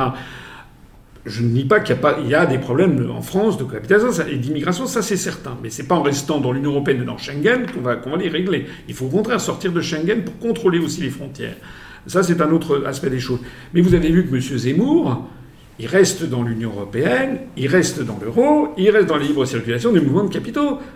C'est-à-dire que M. Zemmour, c'est un employé de Bolloré. Et il est là pour occuper le terrain pour que les Français ne s'intéressent pas à quelqu'un comme moi qui est complètement caché, parce que quelqu'un comme moi, le, problème, c'est que je risquerais de nuire aux, milliards de M. Pinault, de M. Bolloré, de M. Arnaud, etc. Que d'ailleurs, je trouve normal que des personnes qui sont... Moi, je ne suis pas comme, comme, comme Mélenchon. Que des gens gagnent leur argent, de l'argent, c'est très bien, mais il y a des limites. Il y a des limites parce que la société française, c'est pas la société américaine. en France, il y a quand même, c'est une vieille société d'origine, de formation, de tradition catholique. Euh, je parlais tout à l'heure de Saint-Louis. Il y a en France, les Français acceptent mal les inégalités excessives. Et quand il y a des inégalités qui se creusent, comme c'est maintenant depuis 2000, depuis 2000, depuis l'an 2000, hein, depuis les effets, maintenant on commence à avoir tous les effets de l'euro et de la libre circulation des mouvements de capitaux, regardez les statistiques de l'INSEE, vous avez tous les jours, tous les ans, ou à peu près, il y a des hauts débats, mais en globalement, vous avez tous les ans une montée des gens pauvres et très pauvres et une montée du nombre de milliardaires à l'autre bout. C'est pas possible. Ça va finir par exploser. Alors, on, revient sur la, question de la sortie de l'euro. Comment on s'y prend euh, bah, concrètement pour affronter ces, obstacles-là et combien de temps ça prend, vous pensez, pour euh, entre le moment où vous êtes élu et le moment où on sort Effectivement. Alors, euh, j'ai oublié de préciser que d'après les traités européens, d'abord on sort juridiquement. Ça, c'est très important. Hein. C'est-à-dire qu'il est prévu qu'on puisse sortir. Ça, c'est très, très. Moi, je ne veux pas me fâcher avec les autres. Hein. Ah, c'est une question. C'est très important.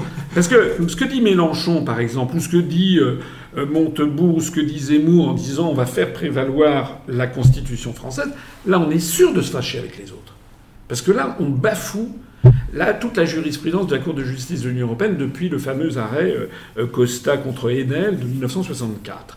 Euh, et en plus, on, bafoue le titre 15 de la Constitution française qui a été, qui a été introduit en 1992, qui reconnaît que la France a obéi à la, jurisprudence de la CJUE.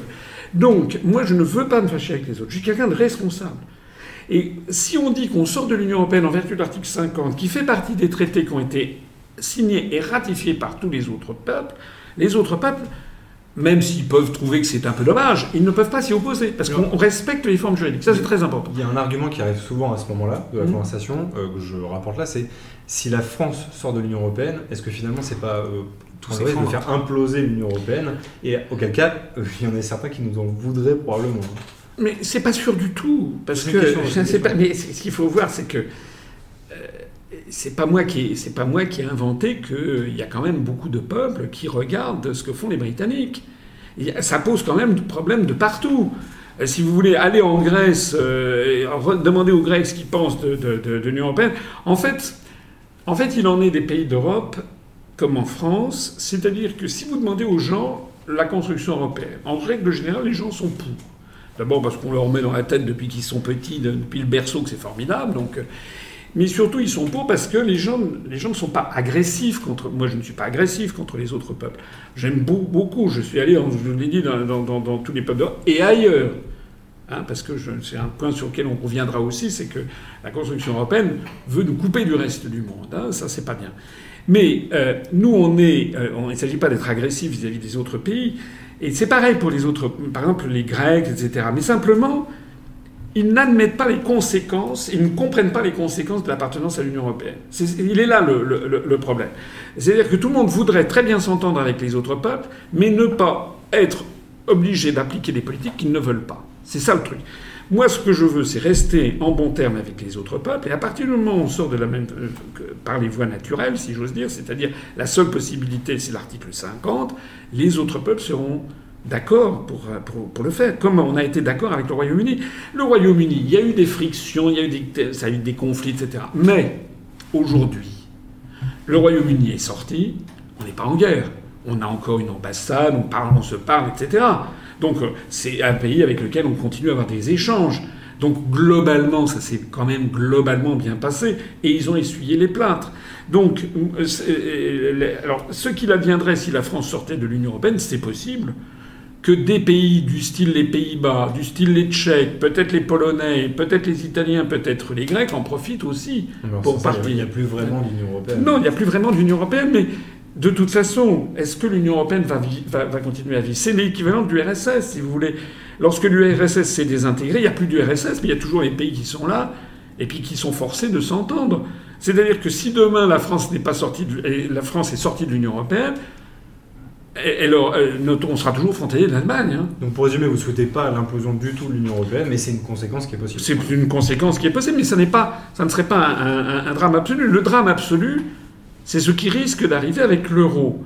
Parce que l'euro, on n'en parle absolument jamais, mais des tensions sont de plus en plus perceptibles entre les pays bénéficiaires de la zone euro, ceux qui dégagent, ceux dont la monnaie, l'euro, est inférieur au taux de change, donc le taux de change est inférieur à ce que serait leur monnaie s'ils étaient euh, avec leur monnaie nationale. Donc c'est nominativement l'Allemagne, le Luxembourg, les Pays-Bas et la Finlande qui, euh, ça je peux le dire de façon certaine, puisqu'il s'agit de, il suffit, enfin il suffit de, c'est technique hein, ce que je dis, mais il y a peut-être des gens qui s'intéressent au sujet technique, euh, d'aller, se, voilà, se renseigner sur les évolutions de ce qu'on appelle les soldes Target 2, ce sont les soldes de la balance des paiements à l'intérieur de la zone euro. Et donc il faut aller notamment sur la, sur la notice Wikipédia, pas en français, elle est mal foutue, mais en anglais et encore mieux en allemand. La notice Wikipédia en allemand est beaucoup plus précise, les Allemands sont beaucoup plus précis sur ces sujets. Donc sur Target 2, on a des pays qui sont bénéficiaires nets, mais vous avez des pays déficitaires nets. Et ce qu'il faut voir, c'est que actuellement l'Allemagne est à la fois la grande bénéficiaire de l'euro, puisque l'euro est trop bon marché pour sa compétitivité intrinsèque, donc elle dégage des excédents commerciaux géants et qui renforce son industrie, et au même moment qui détruit l'industrie française ou l'industrie italienne. Hein, les Allemands sont en train de réussir ce qu'Hitler n'avait pas réussi à faire, mais de façon totalement. Alors c'est vraiment Saint-Jean-Bouche d'or. Hein. On est très européen, mais en fait, l'euro a un niveau de, change qui est en train de détruire toute l'industrie des pays du Sud. Euh, donc ça c'est le premier point. Mais en même temps, la Banque centrale allemande, la Bundesbank, continue à avoir afflué, afflué chaque année des quantités de créances sur les banques centrales des pays du Sud qui peuvent être potentiellement des créances pourries.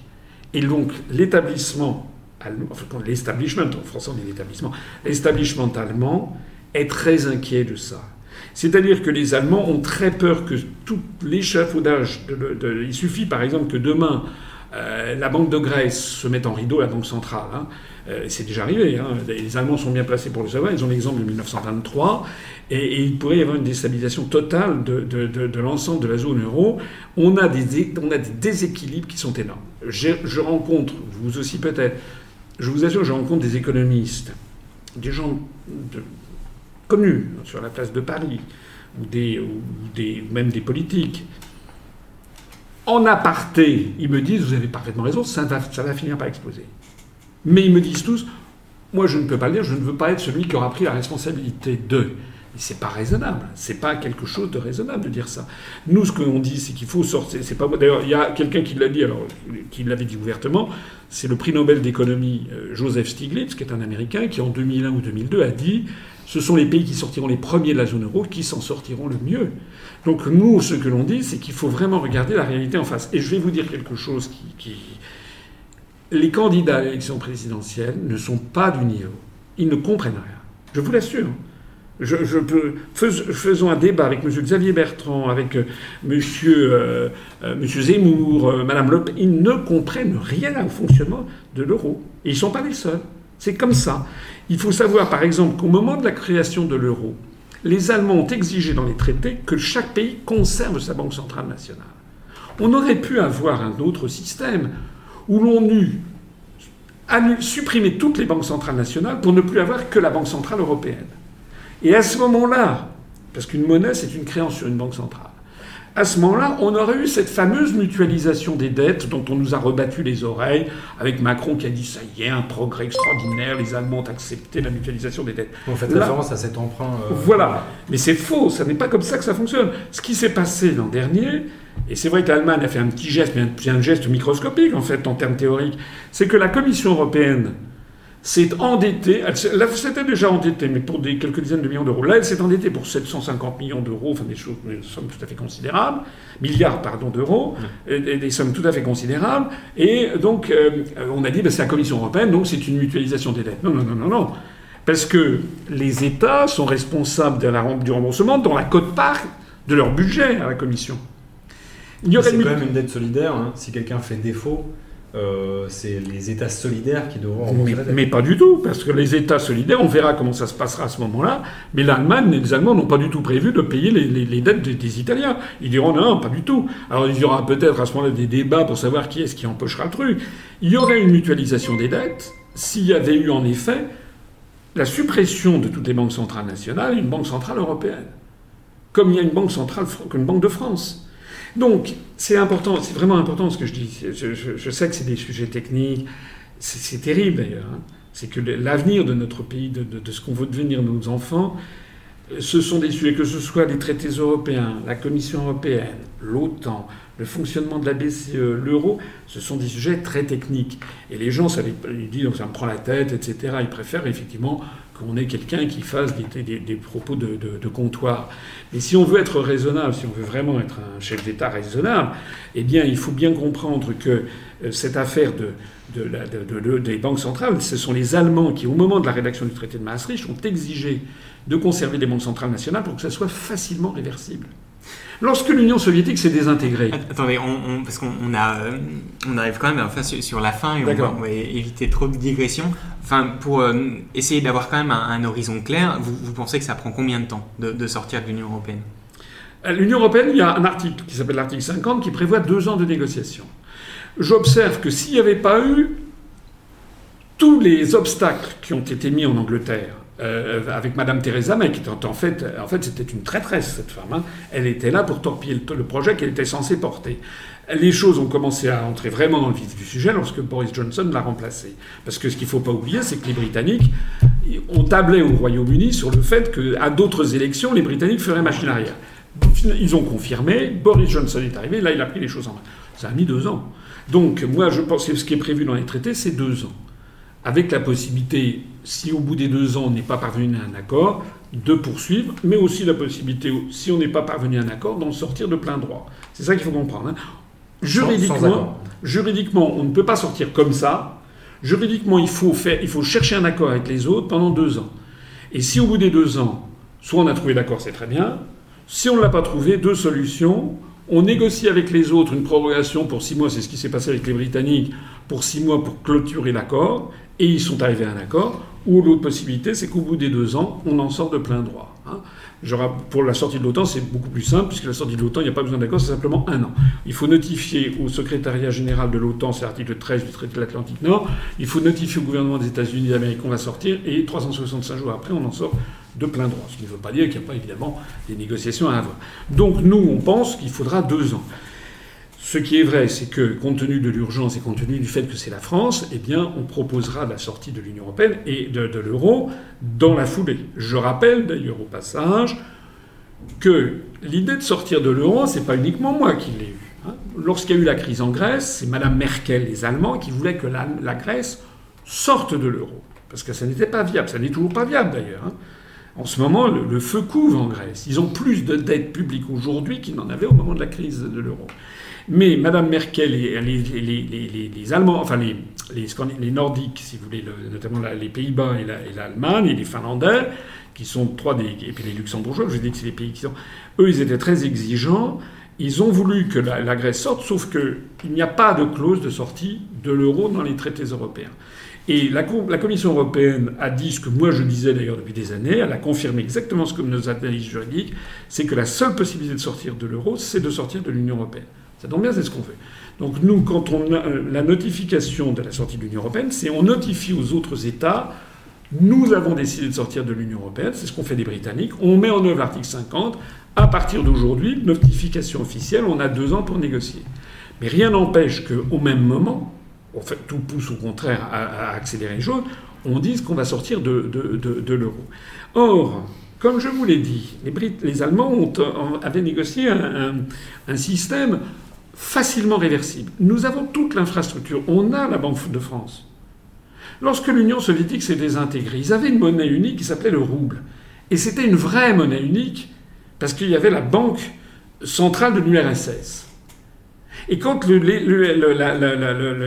pays se sont désintégrés, l'URSS s'est désintégrée, chacun, chacune des 15 nouvelles, des 15 nouveaux États sortis de l'URSS, le Kyrgyzstan, l'Ouzbékistan, euh, la Biélorussie, l'Estonie, etc., ils ont tous fait quoi? Ils ont créé leur propre monnaie. Ils ont donc, il a donc fallu qu'ils créent ex nihilo une banque centrale nationale qui, fasse imprimer des billets, qui place tout un circuit de compétences, etc. Nous, on n'a pas ça. C'est-à-dire que d'ores et déjà, d'ailleurs, pour un, petit secret, enfin c'est pas un secret, mais c'est quelque chose qui va surprendre les gens quand je dis ça, c'est qu'en fait, le franc, il, existe toujours. Le franc, c'est en fait, quand vous avez une, mettons vous avez 1000 euros sur votre compte courant dans une banque commerciale en France, c'est 1000 euros de créance sur la Banque de France, qui s'appelle l'euro. Mais si demain on décide que ça s'appelle le franc, il s'appellera le franc. C'est assez simple en définitive. Ce qui est vrai, c'est qu'il va falloir introduire un, contrôle des mouvements de capitaux, parce qu'il y aura une fuite certainement des capitaux, des gens qui prendront peur, ça c'est tout à fait vraisemblable. Et ça, les Allemands, comme tous les autres, seront d'accord euh, pour, mettre des, des barrières. Au moment de la crise en Grèce, ou encore plus de la crise à Chypre, ils ont bafouer l'article 63 sur la libre circulation des mouvements de capitaux, justement parce qu'il y avait une évasion de, capitaux. Donc nous, ce que l'on fait, c'est qu'on rétablit le franc et on fait un taux de change de 1 pour 1 pendant 48 heures. Donc les Français, enfin les, comme, comme, on a eu l'échange de francs contre les euros, on fait on fait le, schéma inverse. Sauf que là, on ne va pas faire la, la rétroconversion de 6,55-957, ça sera 1 pour 1. Et puis après ça, au bout de 48 heures, ben on laissera l'évolution des monnaies se produire.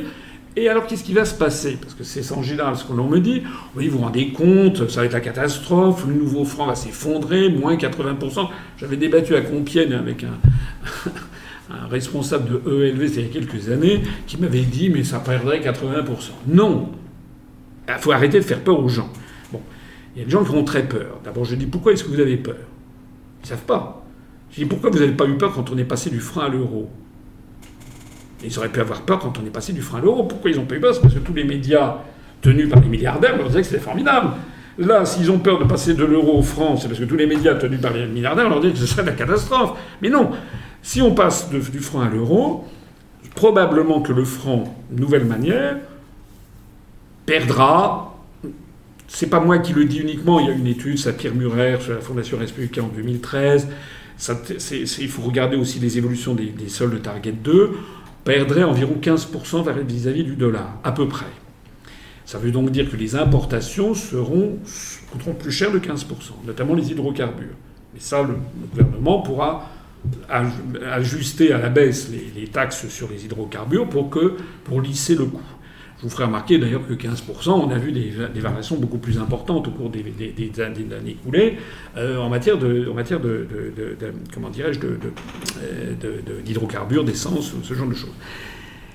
Mais les exportations vues de l'étranger coûteront 15% moins cher. Donc ça veut dire qu'on aura justement une explosion de nos exportations, enfin explosion dans le bon sens, une augmentation considérable, et donc de la création de l'emploi. Et donc on aura de, cette façon, c'est pour ça qu'on a, c'est pas moi qui le disais, c'était cette étude macroéconomique, un minimum de création d'emplois de 1 million de, personnes. C'est d'ailleurs ce qu'ont fait les Britanniques. Les Britanniques sont des gens malins. Quand ils sont sortis du Royaume-Uni, de, l'Union européenne, ils n'étaient pas dans l'euro. Mais, en parfait accord hein, entre le gouvernement de Boris Johnson et la Bank of England, ils ont, au niveau des taux de refinancement, des taux d'intérêt, ils ont baissé les taux d'intérêt pour rendre la livre sterling moins attractive. Ils l'ont fait se déprécier de 10%. Ni vu ni connu. Hein. Ils ont profité, ça n'avait aucun rapport, ils auraient pu maintenir, mais ils ont profité de la sortie de l'Union européenne pour faire baisser la livre sterling de 10%. Le résultat, ben, c'est que ils ont eu ce que je viens de décrire, augmentation des importations, euh, enfin, euh, augmentation du prix des importations, donc baisse des importations, développement des exportations, attrait supplémentaire pour l'étranger, avec la création d'emplois, ils ont un taux de chômage de 4,6, moitié d'une autre. Bon. Donc euh, nous, le, fait que le franc nouveau perdrait 15%, c'est en fait un, très bon signe. Ça veut dire que l'économie française va redémarrer avec un très fort taux de croissance. Ne croyez pas les gens qui vous disent 80%, c'est faux. Alors pourquoi je peux dire que c'est faux? Parce que l'économie, c'est pas un truc magique.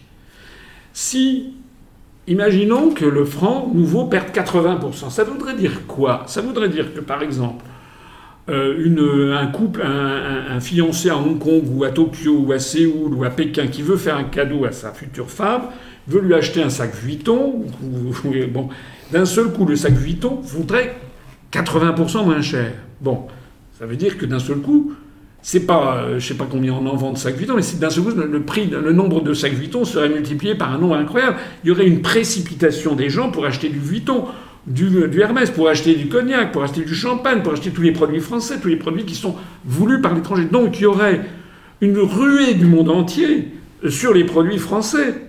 Et donc, mécaniquement, cette ruée, donc cette demande de francs, ferait monter le franc sur les marchés internationaux. C'est comme ça que ça, se passe. C'est-à-dire ne croyez pas du tout à des gens qui vont dire pour sanctionner les Français. Non, non. Ah, dans le monde des marchés financiers, il n'y a, pas des, a, pas des, a pas des pensées géopolitiques, c'est l'intérêt euh, brut. Voilà, l'intérêt pécuniaire. C'est-à-dire que le franc se stabiliserait avec à peu près moins 15%. Et dernier mot, dernier mot, parce que je sais que ça, ça préoccupe... la fin, oui. Non, je sais que ça, non, je sais que ça préoccupe beaucoup les gens c'est qu'il y a des gens qui disent mais vous vous rendez compte, moi j'ai une dette, si j'ai une dette en euros, après ça, moi qu'est-ce que ça va devenir euh, Si on, si j'ai une dette en francs, je vais payer. Non, non, il y a un point, tout à fait fondamental qui s'appelle la lex monetae.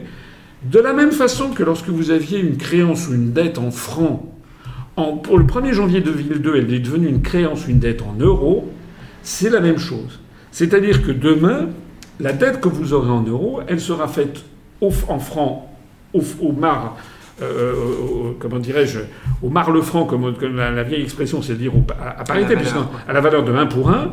Et donc, vous n'aurez pas d'augmentation de, vos, de, vos, euh, de votre dette. Vous rembourserez en, en France ce que vous avez, euh, ce que vous aviez emprunté éventuellement en euros, de même que vous avez remboursé, vous avez pu rembourser en euros ce que vous avez pu emprunter en, en francs. Je le dis d'autant plus que dans le programme que je présente, nous assurons notamment aux personnes retraitées, parce que je sais que ça les préoccupe, que nous nous garantirons pour les retraites qu'elles soient comment dirais-je, qu'elles soient garanties par l'indice INSEE du niveau de vie. Donc il n'y a aucune... Et un dernier mot d'ailleurs, hein. je suis français comme tout le monde. Hein. Moi aussi, j'ai des prêts et des emprunts. Donc si je propose ça, c'est que je sais que ce que je propose non seulement est tout à fait viable, mais que c'est la solution pour sortir la France des problèmes dans lesquels elle est en train de s'effondrer. Alors, on avait une multitude de sujets à aborder. alors, notamment, alors, j'invite du coup les, gens qui nous suivent, qui nous écoutent et qui écouteront les, podcasts à se référer aux 27 plus 1 proposition. Oui, c'est comme ça. Hein. Voilà, euh, ça. Vous l'avez formulé au mois d'octobre, 27 plus 1. Alors, peut-être un petit clin d'œil au nombre de, pays qu'il y avait au sein de Oui, ça fait penser aux 28 pays plus euh, moins 1 qui était le Royaume-Uni. Donc, ça fait 28. Donc, c'est 27 engagements sur 27, 27 26 secteurs. Euh, non, 27 secteurs, pardon, et le plus 1, euh, je sais pas, je vous le laisse découvrir ou je dis. Bah, Alors, non, venez, mais euh, je, en fait. non, c'est simplement la garantie que moi, je pourrais mettre en œuvre les promesses que je fais. Et ça, c'est très très important. Alors, il y a la garantie qui, parce que justement, on sort des traités européens qui nous empêchent de tout changer, et, et aussi autre chose, cette garantie, j'en suis tellement sûr, que je prends l'engagement devant les Français de faire un référendum révocatoire si à mi-chemin du mandat, à deux ans et demi, les Français constatent que je n'ai pas mis en œuvre au moins la moitié des promesses que j'ai faites, un référendum révocatoire, j'en prends l'engagement formel, et puis les Français me diront soit on vous, on vous remercie, soit on continue. Alors, il y, avait, il y avait plein de propositions, notamment alors, de faire des économies sur les comptes publics. Vous évoquez le chiffre de 27 milliards, notamment en réduisant le nombre d'élus et notamment de conseillers régionaux. Plein de choses. La suppression des régions. La suppression des Enfin, je, régions. je propose que les régions reviennent à ce qu'elles étaient en 72, c'était des établissements publics administratifs avec quelques dizaines de personnes, mais plus d'élus. 1780 postes de. Parce que, écoutez, parler avec des maires, il y a un empilement de, de hiérarchie administrative incroyable. ça ressort beaucoup. Ça, de- ça ne ressent, ça ne, les gens, on, on vivait très bien sans les régions, je vous assure. Alors, et juste un point qui est revenu, celui qui est revenu le plus, et c'est une des questions qu'on voulait vous poser. Alors, c'est pas le, c'est pas le, le central dans votre point, mais c'est important, c'est la question du RIC. Alors, c'est Ah une question qui revient énormément. Euh, on l'a eu dans les questions, dans les tweets, dans le, dans, sur le Discord, et là dans le vous chat. avez Je peux, pas faire, minutes. je peux pas faire mieux que c'est le- c'est au centre même du programme. hein. Voilà, Voilà. très bien. Donc, je vais Donc, et alors, un, un point quand même aussi. Alors, peut-être sur le type de RIC, c'est la question qui est revenue le Ouais, plus. alors- Est-ce que c'est un RIC révocatoire? Est-ce que c'est un RIC C'est un tout sujet, il n'y a pas de sujet qui là-dedans. vous Même, même sur la Constitution? Ah bah bien sûr, on peut très bien avoir. euh, Alors il y a quand même euh, bon. Je, je renvoie, je renvoie les, les lecteurs à ça. Euh, il y a quelque chose que je voudrais dire, c'est que c'était avant les gilets jaunes. Dans mon programme de, 2000, euh, 2017, c'était avant les gilets jaunes. J'avais déjà, à l'époque, j'appelais ça le RIP, référendum d'initiative populaire. Mais c'est la même chose. Donc c'est pas un truc. euh, je ne surfe pas sur les événements. Vous comprenez? C'est que en fait, ce programme, pourquoi j'ai été le premier de tous les candidats à le sortir? Parce qu'en gros, c'est le même que celui que j'avais présenté en 2016, avec quand même un certain nombre de précisions de- dessus, mais parce que je n'ai pas changé, parce que mes analyses sont toujours, elles sont de plus en plus valables, c'est-à-dire pour les raisons pour lesquelles de plus en plus de gens, même si on me cache, de plus en plus de gens se tournent vers l'UPR, et mes propositions sont de plus en plus crédibles. Regardez le Brexit, on m'a sorti il y a cinq ans que le Brexit ça allait être l'apocalypse, c'est pas du tout l'apocalypse. hein. Voilà, donc les gens commencent à regarder ça de Donc, plus en euh, plus attentivement. constituant, législatif, abrogatoire, révocatoire, le RIC est sous Oh, je- oui, je- c'est- à mon avis, ce, de- ce distinguo n'est pas forcément tout à fait euh, nécessaire. Euh, les- il faut qu'il y ait une. Moi, ce que je voudrais, c'est que la France soit comme, le, bah, comme la Suisse ou comme la Californie. Il n'y a pas de raison que la France ne soit pas comme un pays comme la Suisse ou la Californie où il y a des référendums ou des votations populaires. Voilà. Ce qu'il faut, c'est quand même. Je vais pas dire. Le, le problème, il faut quand même un petit peu réglementer. Vous ne pouvez pas pouvoir non plus un référendum toutes les semaines. Sinon, ça Non, devient. ça- Non, mais il faut la- que la- ce la soit limité. modalité, euh, Euh, sur, par exemple, sur une population, sur une, sur une partie de l'année, euh, sur des sujets qui auront recueilli quand même un certain nombre de, de, de, de- comme ça que- se passe que vous avez fixé un seuil d'ailleurs seuil avait, oui, on avait dit quelque chose du style 500 000 personnes. Mais c'est assez facile quand vous allez sur change.org. Vous apercevez que vous allez sur des vrais sujets euh, qui mo- mobilisent la population. C'est euh, un site de. Voilà. C'est une plateforme de, Pétition. pour, de pour des pétition, pétitions, vous re- sur un vrai sujet important, vous avez, euh, vous pouvez atteindre très facilement plusieurs centaines de milliers, voire plusieurs millions. Donc l'idée d'avoir un seuil de 500 000 n'est pas. Non, il y a un vrai sujet. Euh, donc là, il faut éventuellement, c'est un truc qu'il faudra voir entre Français, hein, notamment dans la réforme de la Constitution qui régulera ça. C'est est-ce qu'il y a des sujets tabous ou pas de sujets tabous sur le référendum? C'est ça le, tru- le truc. Par exemple, je vais vous donner deux exemples. La, question de la peine de mort. Euh, la question de la peine de mort, euh, dans le cadre de la Cour européenne des droits de l'homme, dans le cadre des traités onusiens, normalement la peine de mort est interdite. Mais il y a des Français qui voudraient introduire la peine de mort. Personnellement, je n'y suis pas favorable, mais si on veut être un vrai démocrate, normalement, on pourrait imaginer qu'il y ait des gens qui veulent poser cette question. Voilà un sujet. Bon. Autre sujet dans la Constitution française, c'est euh, le rétablissement de la monarchie. Euh, Dans la Constitution actuelle, la, forme républicaine du gouvernement ne peut pas être remise en cause. C'est inscrit tel quel dans la Constitution. Est-ce que l'on pourrait s'opposer à ce qu'il y ait une majorité de, gens qui voudraient qu'il y ait un référendum sur le rétablissement de la monarchie? Ça fait partie de ce genre de sujets sur lesquels on pourra gloser.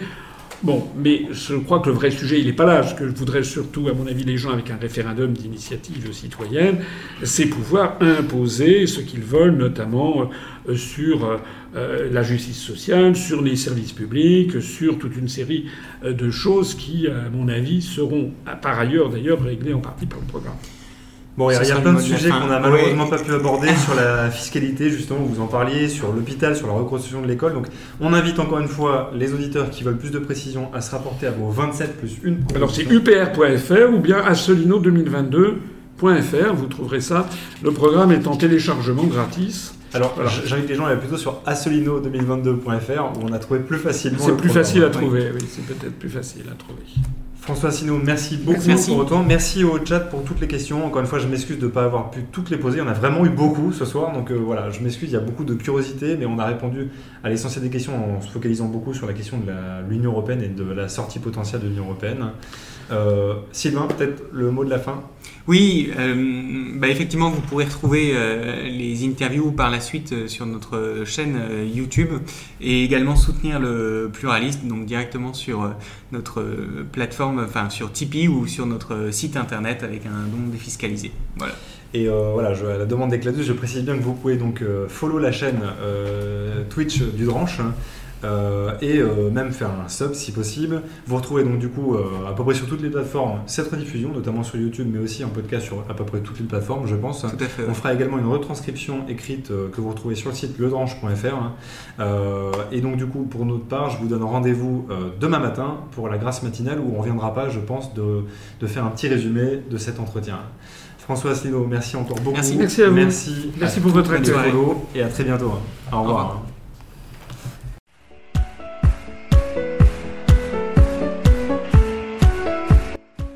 C'était Qui sera l'élu Un podcast du Dranche en partenariat avec le Pluraliste. Ce podcast vous est offert gratuitement. S'il vous a plu, vous pouvez nous soutenir en vous abonnant au journal Le Dranche sur ledranche.fr et ainsi découvrir le seul journal qui traite le pour et le contre de chaque sujet. Alors n'hésitez plus